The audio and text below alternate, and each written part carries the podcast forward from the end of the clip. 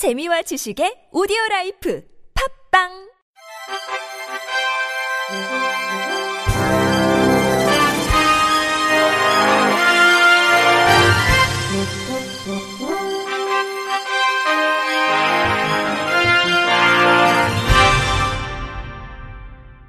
청취자 여러분 안녕하십니까? 6월 6일 수요일 KBRC 뉴스입니다.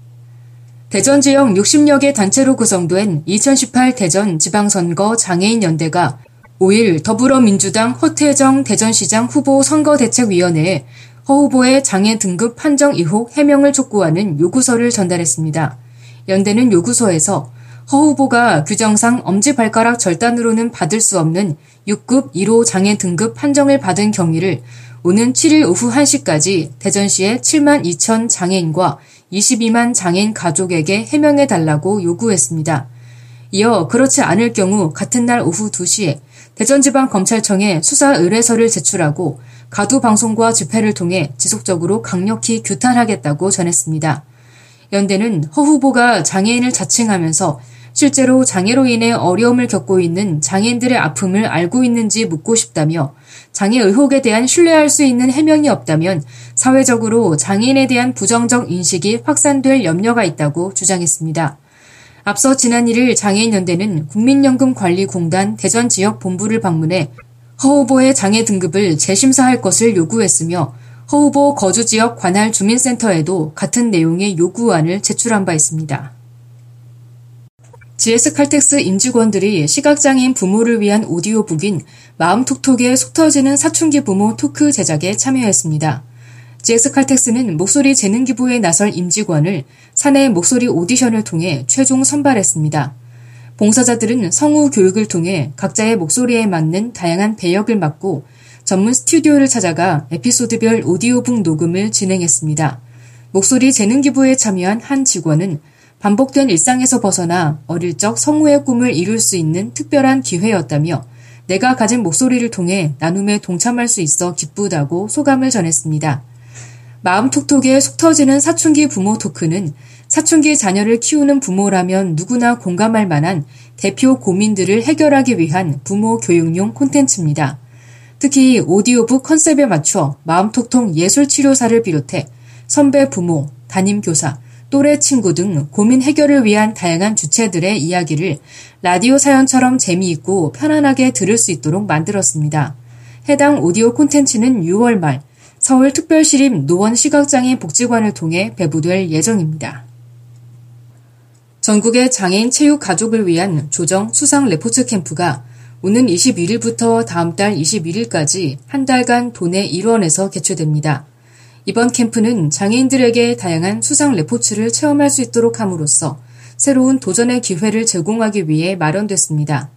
캠프는 2박 3일간 총 9회에 걸쳐 실시되며 카누와 조정, 핸드사이클 등 필수 프로그램을 바탕으로 생존 수영, 심폐소생술, 제트보트, 패들보트 등 다양한 수상 레포츠 체험과 교육으로 진행됩니다. 참가 신청은 선착순 접수이며 참가비는 1인당 10만원입니다. 자세한 내용은 제주도 장애인체육회 홈페이지를 통해 확인할 수 있습니다. 한국장애인 문화예술단체 총연합회는 지난 1일 여의도 글래드 호텔에서 2018 장애인 문화예술축제 조직위원회 출범식을 갖고 올해 장애인 문화예술축제 개최를 위한 첫걸음을 내디뎠습니다. 대회장에 민족화해협력 범국민협의회의 김홍걸 대표 상임의장, 고문에는 한국예술문화단체 총연합회의 하철경 회장, 조직위원장에는 연합회 안중원 상임대표가 선임됐습니다.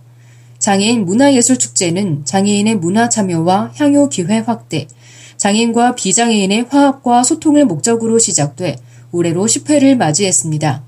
2018 장애인 문화예술축제는 A 플러스 페스티벌이라는 이름으로 오는 9월 7일부터 9일까지 서울 광화문 광장에서 진행될 예정입니다.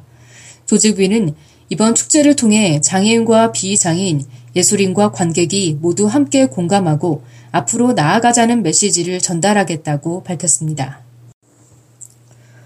경기도는 29일까지 도내 33개 장애인 단체와 협회, 주요 시설을 순회하면서 장애인 복지 향상과 상생 협력을 위한 찾아가는 소통 간담회를 진행한다고 6일 밝혔습니다. 주요 논의 내용은 장애인 관련 기관 협력, 보조사업 개선 방안, 신규 추진사업, 기타 애로사항 등입니다. 도는 현장의 목소리를 깊이 있게 검토한 뒤 내년 예산안에 반영하고 제도 개선을 추진할 예정입니다.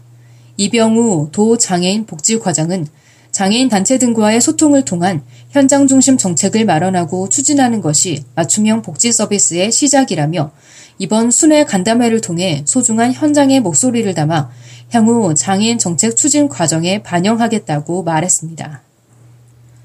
경기도 성남시는 이달 7일부터 9월 28일까지 장애인 편의시설 3,323곳에 대한 전수조사를 실시합니다. 조사 대상은 장애인들이 주로 이용하는 공공 건물과 공중 이용 시설, 공원, 공동주택, 종합병원, 특수학교, 복지시설 등입니다. 조사 요원이 각 시설의 주 출입구 접근로, 출입구, 계단, 승강기, 화장실, 욕실 등에 설치된 장애인 편의시설 설치 현황을 조사합니다. 조사 결과는 장애인의 이동권, 접근성 확보 등 편의를 높이기 위한 국가 종합 5개년 계획의 기초 자료로 활용됩니다. 또 성남시 장애인 편의시설 정비 계획에도 활용돼 편의시설 미설치나 미흡하게 설치한 시설은 관련법에 의해 시정명령 등 행정 조치할 계획입니다.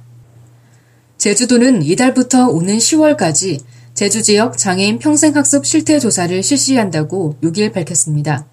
조사 대상은 장애인 관련 기관 단체 102개소와 거주 장애인 및 보호자 400여 명입니다. 기관 단체에 대해서는 프로그램 운영 현황, 학습 인프라 현황, 향후 활성화 방안 등을 파악하고 장애인에게는 평생 교육에 대한 인식과 참여 경험, 학습 효과, 지원 방안에 대한 의견 등을 인터뷰합니다. 이승찬 도 특별자치 행정국장은 이번 조사를 통해 계속 증가하는 장애인의 평생 교육 수요에 부응하고 장애인들의 학습권 보장을 위한 정책을 추진해 나가겠다고 전했습니다. 끝으로 날씨입니다. 내일은 전국이 대체로 맑은 가운데 낮 최고 기온이 대부분 지역에서 30도 내외까지 오르겠습니다. 아침 최저 기온은 14도에서 22도, 낮 최고 기온은 23도에서 33도로 예보됐습니다. 주요 도시 최고 기온은 서울 28도, 춘천 31도, 대전 30도, 광주 31도, 대구 33도, 부산 25도 등입니다. 바다의 물결은 서해 남해 앞바다 0.5m, 동해 앞바다 0.5m에서 1.5m로 일겠습니다.